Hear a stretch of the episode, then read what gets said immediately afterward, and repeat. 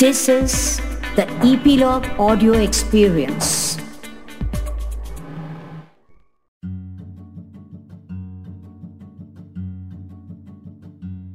नमस्कार मंडळी मी रिद्धी कारंडे तुमच्या सगळ्यांचं पुन्हा एकदा स्वागत करते आपल्या आवडत्या audio series Gokhale the diamond of इंडियामध्ये मागच्या भागात ऐकल्याप्रमाणे गोपाळरावांच्या खूप गुणांपैकी आठ असे महत्त्वाचे गुण आहेत जे आपण आजही आपल्या जीवनात त्यांच्याकडून शिकून वापरू शकतो. जराही वेळ वाया न घालवता चला पटकन सुरुवात करूया त्यांच्या पहिल्या गुणाने. या देशाच्या पुढाऱ्यांमध्ये राजकारणी व सरकार कार्यकरी असे दोन वर्ग असतात. देशाच्या स्थितीचा विचार करून हक्कांची जागृती लोकात उत्पन्न करणे. अन्यायाला संपवणे व स्वराज्याच्या हक्कांबद्दल चळवळ चालवणे हीच राजकारणी पुरुषांची कामे असतात. तर ही सर्व कामे करून राज्यकर्त्यांशी सलोख्याने व सहकारितेने वागून राजनीतीच्या सर्व साधनांनी देशोन्नती मूर्त स्वरूप आणून द्यायचे काम हे मुत्सद्यांचे असते. अर्थात ही कामगिरी अधिक जबाबदारीची व अधिक महत्वाची असते. तर उत्कृष्ट सरकार कार्यकर्ता किंवा राजकीय नेता होण्यासाठी अनेक गुण अंगी असावे लागतात. त्यापैकी पहिला गुण म्हणजेच देशाच्या स्थितीचे व राजनीतीशास्त्राचे यथायर्थ ज्ञान असावे लागते. राजनीतीशास्त्र म्हणजेच पॉलिटिक्स हे इतर शास्त्रांप्रमाणे स्वातंत्र्य शास्त्रच आहे. त्याची ही अभ्यास परंपरा आहे. त्याकरिता विशिष्ट ज्ञान संपादन करावंही लागतं. परंतु ही कल्पना आपल्या समाजात रूढ आहे असं काही दिसून येत नाही. विश्वविद्यालयातूनही आकडेशास्त्र जमाबंदी राज्यव्यवस्था इत्यादी विषयांचा अमेरिकन युनिव्हर्सिटीप्रमाणे समावेश हा काही झालेला नाही. अलीकडील कॉलेजातील अभ्यासक्रमात राज्यव्यवस्थेच्या संबंधीची माहिती हा एक आवश्यक विषय करण्यातही आला आहे. पाहिजे त्या मनुष्यास राजकारणातील कोणत्याही प्रश्नाबद्दल मत देता येते अशी सामान्यप्रमाणे ही समजूतच आहे. वकिली वैद्यकी इंजिनिअरिंग वगैरे धंद्यास वैशिष्ट्य प्रकाराचे शिक्षण हे प्राप्त करावे लागते. परंतु पॉलिटिशियन बनण्यास किंवा वर्तमानपत्रकाच्या संपादक बनण्यास कोणत्याही प्रकाराचे असे ज्ञान काही लागत नाही.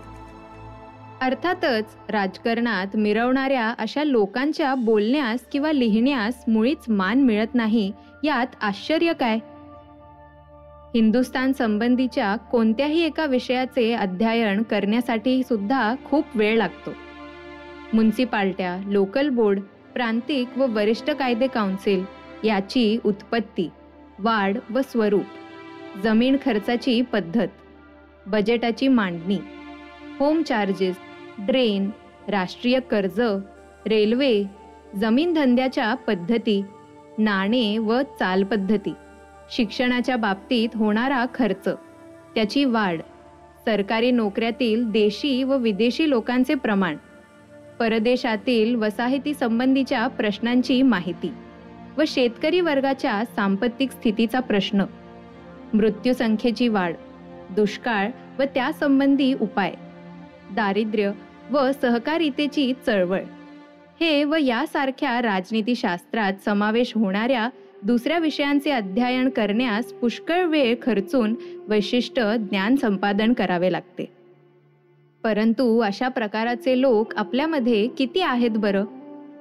तत्वज्ञानाप्रमाणेच हल्लींच्या आपल्या राजनीतीशास्त्राची स्थिती आहे. हजारो शिकलेल्या लोकांपैकी फार थोड्याच लोकांना हे शास्त्र समजून घेण्याची वयात सिद्धी मिळवण्याची इच्छा असते. तर अशी इच्छा असलेली मर्यादित लोकांपैकी सुद्धा या शास्त्राचे रहस्य फारच थोड्या लोकांना कळते. गोपाळरावांनी रानडे यांच्याजवळ एक तप पर्यंत राहून ह्या शास्त्राचे ज्ञान संपादन केले होते. त्यांनी आपली पहिली परीक्षा ही वेल्बी कमिशन पुढे दिली होती. व गोपाळरावांच्या या तयारीमुळेच वरिष्ठ कायदे काउन्सिलात व इतर सर्वत्र त्यांचे तेज पडत होते. त्यांच्या माहितीबद्दल कोणालाही एक शब्द काढण्याची हिंमतही नव्हती. व एकोणीसशे अकरा साली हिंदुस्थानातील वाढत्या खर्चासंबंधाचे त्यांनी एक वरिष्ठ कायदे काउन्सिलापुढे ठराव आणला होता. सरकाराच्या सर्व खात्यातून उत्पन्नापेक्षा खर्चाचे मान वाढत आहे व त्यास आळा घालणे आवश्यक आहे असा त्यांचा ठराव होता. तीस वर्षातील जमेच्या व खर्चेच्या वाढाचे सर्व आकडे गोपाळरावजींनी तयार केले. या ठरावासंबंधी व्हाईसरॉय साहेबांच्या कार्यकारी काउन्सिलात म्हणजेच एक्झिक्युटिव्ह काउन्सिलात बरीच वाटाघाटही चालू झाली. गोपाळरावांची माहिती किंवा त्यांनी दिलेले आकडे या संबंधी चौकशी करून ते बरोबर आहेत असे दिल्यास मग या प्रश्नाचा विचार करता येईल या सबाबीवर हा ठराव फेटाळून लावावा असे एकाने सुचवले. तर एका दुसऱ्या गृहस्थांनी काहीतरी सबाबीवर ठराव उपयुक्त नाही असे म्हणून त्यांना धुडकून लावले. परंतु त्यावेळचे हिंदुस्थानाचे मुख्य फडणवीस यांनी असा स्पष्ट सल्ला दिला की गोपाळरावांच्या आकड्यांबद्दल किंवा विधानांबद्दल कोणताही दोष काढता येणार नाही. व आपण टाळाटाळीची उत्तरे देण्यास तयार नाही. फडणवीसांच्या ह्या उत्तरामुळे सरकारास हा ठराव कबूल करावाच लागला व वाढत्या खर्चाची चौकशी करण्याचे सरकाराने आश्वासनही दिले. या एका उदाहरणावरून अधिकारयुक्त राजनीतीशास्त्रातील टीकेचा किती उपयोग होतो व ती किती फलद्रूप होते हे स्पष्टपणे दिसून येत होतं. काउन्सिलातील टीका व वर्तमानपत्रकातील टीका ह्यात फरक असतो. काउन्सिला बाहेरील टीका बेजबाबदार रीतीने केली तरीही खपून जाते. परंतु कायद्याची मर्यादा उल्लंघन न करता अज्ञानाने केलेल्या टीकेकडे कोणीही लक्ष देत नाही. तर काउन्सिलातील टीका प्रतिपक्षाच्या तोंडावर करायची असल्यामुळे ती सप्रमाणच असावी लागते. पाच हजार महिलांवर बसून सेक्रेटरी ऑफ स्टेट यास टोणगा म्हणणे किंवा दूर अंतरावरून व्हाईसरॉय साहेबांस शिव्या देणे यात मोठासा काही पुरुषार्थ नाही. परंतु न घाबरता सेक्रेटरी ऑफ स्टेट यांच्या पुढे आपली बाजू समर्थन करणे किंवा कर्जन साहेबांसारख्या अधिकाराने धुंद झालेल्या प्रतिनिधीसमोर त्यांच्याच कृत्यांचा जोरदारपणे निषेध करणे व वाचन करणे हे फार धैर्याचे व आत्मविश्वासाचे काम आहे. अशा तऱ्हेची टीका करण्यास विषयाचे पूर्ण ज्ञान लागते. ते ज्ञान नसलं तर आपल्या बाजूने समर्थन यात किंचितही होत नाही. सुधारलेल्या कायदे काउन्सिलात लोकहिताच्या प्रश्नांवर वादविवाद करण्याची मुभा हल्लींच्या कायद्यांनी ठेवली आहे. परंतु प्रांतिक किंवा वरिष्ठ कायदे काउन्सिलात किती नामदार सभासदांकडून ह्या हक्काचा खरा उपयोग करून घेत आहेत? या हक्काच्या मानाने व नामदारांच्या संख्येच्या मानाने फारच थोडे महत्त्वाचे काही असे ठराव काउन्सिलापुढे येतात. आपल्या अज्ञानाचे प्रदर्शन झाकण्यासाठी पुष्कळ नामदार सभासद काहीतरी सबबीवर कोणते तरी समाधान दर्शवून ते मागे घेत असतात. गोपाळरावांच्या शिवाय हे काउन्सिल म्हणजे हॅमलेटच्या पात्राशिवाय हॅमलेटच्या नाटकाएवढंच नीरस निरस आहे असे त्यांनी काउन्सिलात बोलून दाखवले. आपल्या टीकेने काउन्सिलास रसिकता व सजीवता आणण्याचे श्रेय हे गोपाळरावांनाच मिळाले. ते केवळ त्यांच्या राजनीतीशास्त्राच्या दीर्घ अनुभवामुळेच. व यापासून पुढारी होण्याची महत्त्वाकांक्षा बाळगणाऱ्या लोकांनी हा गुण बोध करून घेण्यासारखा आहे. सुधारणेच्या योजनेने मिळालेल्या हक्काचा पूर्ण उपभोग घेण्यास या गुणांची फार आवश्यकता असते. यासंबंधी एका महासिकाचे खालील उद्गार हे खूप मान्य आहे. ते असे but even for obtaining a dialectical victory over the officials a very careful and laborious study of politics civics economics statistics and official publications of all sort is absolutely necessary The devotion of odd minutes of hours snatched from a busy professional life or from a life of pleasure seeking cannot serve the purpose. For the officials are paid to master their facts and have ready access to all sources of information. He who would meet and beat them on their own ground can do so only by superior mental caliber and greater mastery of facts, achieved by more careful and industrious study. Mr. Gokhale was the first Indian member of council to set an example in this direction. Success cannot be achieved in Indian politics unless his example is largely followed. तर ही होती modern रिव्ह्यूने दिलेले उद्गार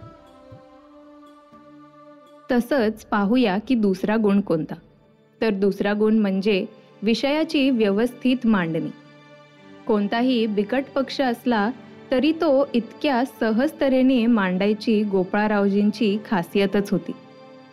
त्या योगाने ऐकणाऱ्याची चित्तवृत्ती अगदी गुंग होऊनच जायची. कितीही नीरस व अचूक आकडे असले तरीही ते ऐकणाऱ्यास कर्णमधूर असेच वाटायचे. ते म्हणजेच गोपाळरावांमुळे. या बाबतीत सर जेम्स मेस्टन यांनी त्यांची ग्लॅडेस्टन बरोबर तुलनाही केली होती. प्राथमिक शिक्षणाची समस्या इतक्या बारकाईने व इतक्या सप्रमाण रीतीने आजपर्यंत कोणीही मांडलेली नव्हती. प्राथमिक शिक्षण हे मोफत व सक्तीचे करण्याचा ठराव त्यांनी वरिष्ठ कायदे काउन्सिलात प्रथमच एकोणीसशे दहा साली आणला. याच वेळी या समस्याचे समाधान म्हणून सरकाराकडून पूर्ण सहानुभूती मिळाली. एकोणीसशे अकरा साली त्यांनी शिक्षणाचे बिल काउन्सिलापुढे मांडले. अस्तित्वात असलेल्या प्राथमिक शिक्षणाची वाढ व शाळेत जाणाऱ्या मुलांची संख्या दुप्पट करण्याचे सरकाराकडून जाहीर झाले. या समस्येला इतका महत्त्व प्राप्त होण्याचे सर्व श्रेय हे गोपाळरावजींनाच गेले असे खुद सर गाय विल्सन यांनी आपल्या बजेटात जाहीर केले. सबब व्यवस्थित विषय प्रतिपादन हा एक महत्त्वाचा गुण असून तो गोपाळरावजींच्या अंगी पूर्णपणे बांधलेला होता. तिसरा गुण म्हणजे इंग्लिश भाषेसंबंधी त्यांचा अप्रतिम प्रवाहीपणा म्हणजेच फ्लुएन्सी गोपाळरावजींच्या इतक्या शुद्ध व धार्मिक भाषेशैली हिंदुस्थानातील पुढाऱ्यांमध्ये फारच थोड्या लोकांमध्ये होती. सुमारे वीस वर्षांपर्यंत त्यांनी इंग्लिश भाषेच्या प्रोफेसरांचे काम केले. कोणताही लेख लिहिताना किंवा भाषण करताना किंवा एखादं सामान्य पत्र लिहिताना शब्दाची योजना अगदी योग्य व्हावी याबद्दल ते अतिशय काळजी घ्यायचे. किंबहुना त्यांच्या मनाला ह्या प्रकाराची दृढ सवयच लागली होती. इंग्लंडसारख्या इंग्रजी भाषेच्या माहेर घरातून सुद्धा गोपारावांच्या इंग्लिश भाषेवरील पुष्कळ इंग्लिश विद्वानांकडून तारीफ करण्यात यायची. भाषेप्रमाणे त्यांचे वक्तृत्वही अमोघ होते. हा त्यांचा चौथा गुण होता. एका मार्मिक इंग्लिश गृहस्थाने त्यांच्या वक्तृत्वाबद्दल व त्यांच्या इंग्लिश भाषेबद्दल ज्ञानाबद्दल दिलेला अभिप्राय हा फार प्राशंसनीय आहे. तर दिलेला अभिप्राय म्हणजे that he was a great orator I can well believe for his use of English was exact and brilliant and entirely free from the redundancy and magniloquence which is sometimes imputed to Indian eloquence याशिवाय नियमित वेळामध्ये आपले विचार नमूद करण्याचे विलक्षण आवड व हातोटी हा त्यांचा पाचवा गुण होता. पब्लिक स्पीकिंग करताना त्यांना ऐकणाऱ्या लोकांना त्यांनी कधीच कंटाळ येऊ दिला नाही. काउन्सिलसारख्या संस्थानामध्ये या गुणांची किती आवश्यकता असते हे सारखेच आपल्याला दिसून येत असतं. अध्यक्षांकडून वरचेवर सूचना येऊन पुष्कळ नामदार सभासदांना आपली भाषणे मध्यंतरी सोडून द्यावी लागतात व काउन्सिलावर त्याचा किंचितही परिणाम होत नाही. अशी पुष्कळ उदाहरणे आहेत. आपल्या इलाख्यातील या संबंधी अनुभव अगदी नित्याचाच आहे. आपल्या इलाख्यातील या संबंधी अनुभव अगदी नित्याचाच आहे. प्राथमिक शिक्षणासारख्या ठरावावरील व्यवस्थित भाषण गोपाळरावजींनी अगदी दिलेल्या वेळात संपवले. व ते संपवल्यावर काउन्सिलातील सर्व सभासदांनी त्यांची तारीफही केली. रिपोर्टरांना सुद्धा त्यांच्या भाषणेचा गोषवारा देण्यात फार मुश्किलेचे काम असे पडले. नियमित वेळात भाषण करणे हा गुण अत्यंत गरजेचा आहे. हे गोपाळरावजी स्वतः आपल्या शिष्यवर्गास आग्रहाने सांगत असायचे. भाषणाचा हेतू ऐकणाऱ्याच्या मनावर परिणाम करणारा हवा. नियमित वेळात जर आपले विचार ऐकणाऱ्यांपुढे सग्र मांडता आले नाहीत तर ते आपला हेतू कधी समजूनच घेणार नाहीत व आपले सर्व श्रम व्यर्थ जातील. आपल्या विद्वतेची किंवा ज्ञानाची मुळीच चीज होणार नाही असे ते वारंवार सांगायचे. तर गोपाळरावजींच्या मुत्सहीपणास अवश्य लागणारा सहावा गुण म्हणजेच स्वाभिमान. काउन्सिलात कोणत्याही वेळी अपमानास्पद प्रसंग त्यांनी सहन केला नाही. अशा प्रसंगी आपला निषेध ते स्पष्टपणे प्रगट करायचे. सिमला येथे एका वेळी खूप सभासदांबद्दल परलोकवासी जेंकिन्स यांनी अपमानास्पद शब्द उच्चारले होते. गोपारावजींनी त्याच बैठकीत उघडपणे या कृत्याचा निषेध केला. यावेळी काउन्सिलातील युरोपियन सभासदांनी गोपाळरावजींची फार तारीफ केली. खुद्द लॉर्ड मिंटो यांनी जेंकिंग साहेबांच्या कृत्याबद्दल नापसंती व्यक्त केली व स्वतः जेंकिन साहेबांना त्यांच्या वागण्याचा पश्चातापही झाला व त्यांनी गोपाळरावजींची तेव्हाच माफीही मागितली. आपल्या ह्या योग्यतेचा गैरउपयोग गोपाळरावजींनी कधीही केला नाही व कोणत्याही व्यक्तिविषयक चुकीची सूचनाही केली नाही. स्वाभिमानाचा योग्य अर्थ म्हणजे आपला मान ठेवणे व दुसऱ्यांचा मान राखणे. आपल्या माना इतकाच दुसऱ्याचा मानही तेवढ्याच गरजेचा असतो. ह्याची काळजी आपण बाळगली पाहिजे. काउन्सिलातील सर्व लोकांशी ते इब्रतेने वागायचे. त्यांच्या उच्चारणांनी युरोपियन अधिकाऱ्यांमध्ये इतका आदर उत्पन्न झाला होता की त्यांच्या भेटीबद्दल किंवा सहवासाबद्दल पुष्कळ मोठ्या मोठ्या इंग्रजी अधिकाऱ्यांनी सुद्धा फार काळजीने आग्रह अनेक वेळा प्रगट केला होता. सातवा गुण म्हणजे टीका करताना ते कोणत्याही व्यक्तीवर कधीही तुटून पडायचे नाही किंवा अवास्तव हेतूचा प्रतिपक्षावर आरोपही करायचे नाही. यामुळे त्यांची टीका कधीही मर्मभेदक वाटली नाही.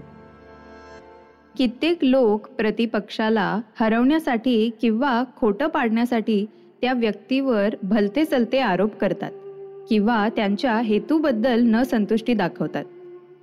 Damn the man and you damn his principle ह्या तत्वांचा अशा लोकांकडून नेहमीच अनुवाद होत असतो. गोपाळरावजींना हा प्रकार अगदी असमंत वाटायचा. मद्रासच्या एक्झिक्युटिव्ह काउन्सिलाचे सभासद सर हॅरॉल्ड स्टुअर्ट यांनी या बाबतीत दिलेला अभिप्राय हा एकदम लक्षात ठेवण्यासारखा आहे. Mister Gokhale sympathy and fairness were not created nor did they produce any flabbiness of conviction his opinions were always strongly held but held without bitterness and this spirit of fairness which was one of his marked characteristics produced one happy effect. In other words, fairness in his opponents and in many debates, in which he played so successful a part there was neither bitterness nor a rancor. तर सातव्या गुणानंतर आपण वळूया आठव्या गुणाकडे तर आठवा गुण म्हणजेच जबाबदारीची तीव्र जाणीव असणे कोणत्याही पक्षाबद्दल टीका करताना प्रतिपक्षाचा हेतू व प्रतिपक्षाच्या अडचणी या संपूर्णपणे लक्षात घेऊनच गोपाळरावजी त्यांच्यावर कोणतीही टीका करायचे. हिंदुस्थानातील राजकीय चळवळ करणाऱ्या वर्गास ऑपोजिशन किंवा विरुद्ध पक्ष म्हणण्याची ही रीतच आहे. पार्लिमेंटातील ऑपोजिशन व हिंदुस्थानातील ऑपोजिशन यात जमीन आसमानचा फरक आहे. पार्लिमेंटातील ऑपोजिशन करणारा वर्ग निवडणुकीत सत्ताधारी बनतो. केव्हा तरी आपल्याला सत्ता प्राप्त होणार आहे व अधिकाररूढ होऊन आपणही टीकेस पात्र होऊ ही जाणीव पार्लिमेंटच्या ऑपोजिशनच्या वर्गात नेहमीच असते. या योगाने अशा वर्गाकडून होणारी कोणतीही टीका बेजबाबदारीची व निरंकुश होऊ शकत नाही. अर्थातच ती टीका योग्य मर्यादा सोडून कधीही जात नाही. तर हिंदुस्थानातील प्रकार काही तसा नाही. काउन्सिलात सरकारास विरोध करणारा वर्ग व सत्ताधारी वर्ग यांची अदलाबदल होण्याचा संभव मुळीच नसतो. यामुळे सत्ताधारी वर्गाच्या अडचणी किंवा गैरसोयी टीका करणाऱ्या वर्गाच्या मनात नेहमीच जागरूकता असते. या योगाने पुष्कळ वेळान शिस्तीची मर्यादा सोडून किंवा बेजबाबदारपणे टीका केली जाते. साधे वर्तमानपत्राचे उदाहरण घेतले तरीही पुष्कळ आहे. स्थानिक कलेक्टर किंवा पोलीस सुप्रिटेंडंट किंवा इतर अधिकारी यांच्यावर कोणत्याही वर्तमानपत्रात निरंकुश टीका केली जात नाही. कारण अशा टीकेने तत्काळच कान उघडणी करण्याची शक्यता ही संभव असते. परंतु हीच वर्तमानपत्रे viceroy secretary of state किंवा प्रधानमंडळी यांच्यावर पाहिजे तितके तोंडसुकपणे टीका करत असतात. ते का? तर या अधिकाऱ्यांची व संपादकांची अजन्मात गाठ पडण्याचा संभवही नसतो म्हणून. परंतु या कारणांमुळेच बेजबाबदार टीका केली जावी हे मात्र अत्यंत आश्चर्याचं आहे. गोपाळरावजींनी इंग्रजी पार्लिमेंटातील शिष्टाचाराचे नियम कधीही उल्लंघन केले नाही व त्यामुळे बेजबाबदारपणाचा दोषही त्यांच्यावर कधी आला नाही. गोपाळरावजींइतकी सरकारी अधिकाऱ्यांची त्यांच्यासमोर कोणीही न घाबरता टीका केली नाही. तर खुद्द लॉर्ड कर्जन साहेबांशी त्यांना चार वर्षे झगडत राहावे लागत होते. परंतु केव्हाही त्यांची टीका बेजबाबदारपणाची आहे असे त्यांच्याबद्दल कोणीही विधान करायची हिंमतही केली नाही. कारण त्यांचे विधान तसे असायचेच नाही. त्यामुळे लॉर्ड मिंटो साहेबांनी त्यांच्याबद्दल फार आदराचे शब्द काढले होते. ते ऐकून काउन्सिलातील कामाबद्दल उत्कृष्ट थोर भाग्य समजून कोणत्याही गृहस्थाने धन्यता ही मानली पाहिजे. गोपाळरावजी कधीही कोणत्याही गृहस्थाच्या शब्दास किंवा कृतीस बळी हे पडले नाही. वकिलीसारख्या धंद्यात यथेच्छ पैसा मिळवून फावल्या वेळी देशहिताबद्दल आलेला हा उमाळा किती उपयोगी पडणार? किंवा ऐश्वर्यात संपत्तेत लोळत असणाऱ्या पुरुषांकडून स्वतःच्या पदराला यात किंचितही झीज न लागता देशोन्नतीच्या कामी केलेली विनंती ही किती फलद्रूप होणार?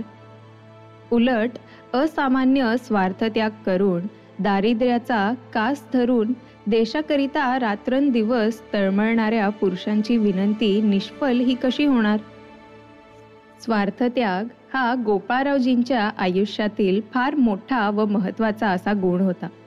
या गुणांमुळेच प्रांतिक पुढारी राष्ट्रीय पुढारी व साम्राज्यातील पुढारी अशी त्यांची बढती ही होतच गेली. मुत्सई होण्यास गोपाळरावजींच्या अंगी कोणते गुण होते यांचे आम्ही इथवर वर्णन केले. गुण जाणून घेतल्यानंतर पुढे काय? तर पुढे गोपाळरावजी काउन्सिलच्या कामगिरीत मग्न झाले. व अगदी इम्पॉर्टंट अशा मुद्द्यांवर त्यांनी त्यांची पॉवर ऑफ हिज माइंड दाखवून उत्तम अशी कामगिरी बजावली. तीच कामगिरी आपण ऐकूयात पुढच्या एपिसोडमधनं पण त्यासाठी सबस्क्राईब करा Gokhale the diamond of India ह्या ऑडिओ सिरीजला सबस्क्राईब तुम्ही करू शकता इपीलॉग मीडियाच्या ॲपवर किंवा इतर कोणत्याही ऑडिओ स्ट्रीमिंग प्लॅटफॉर्म्सवर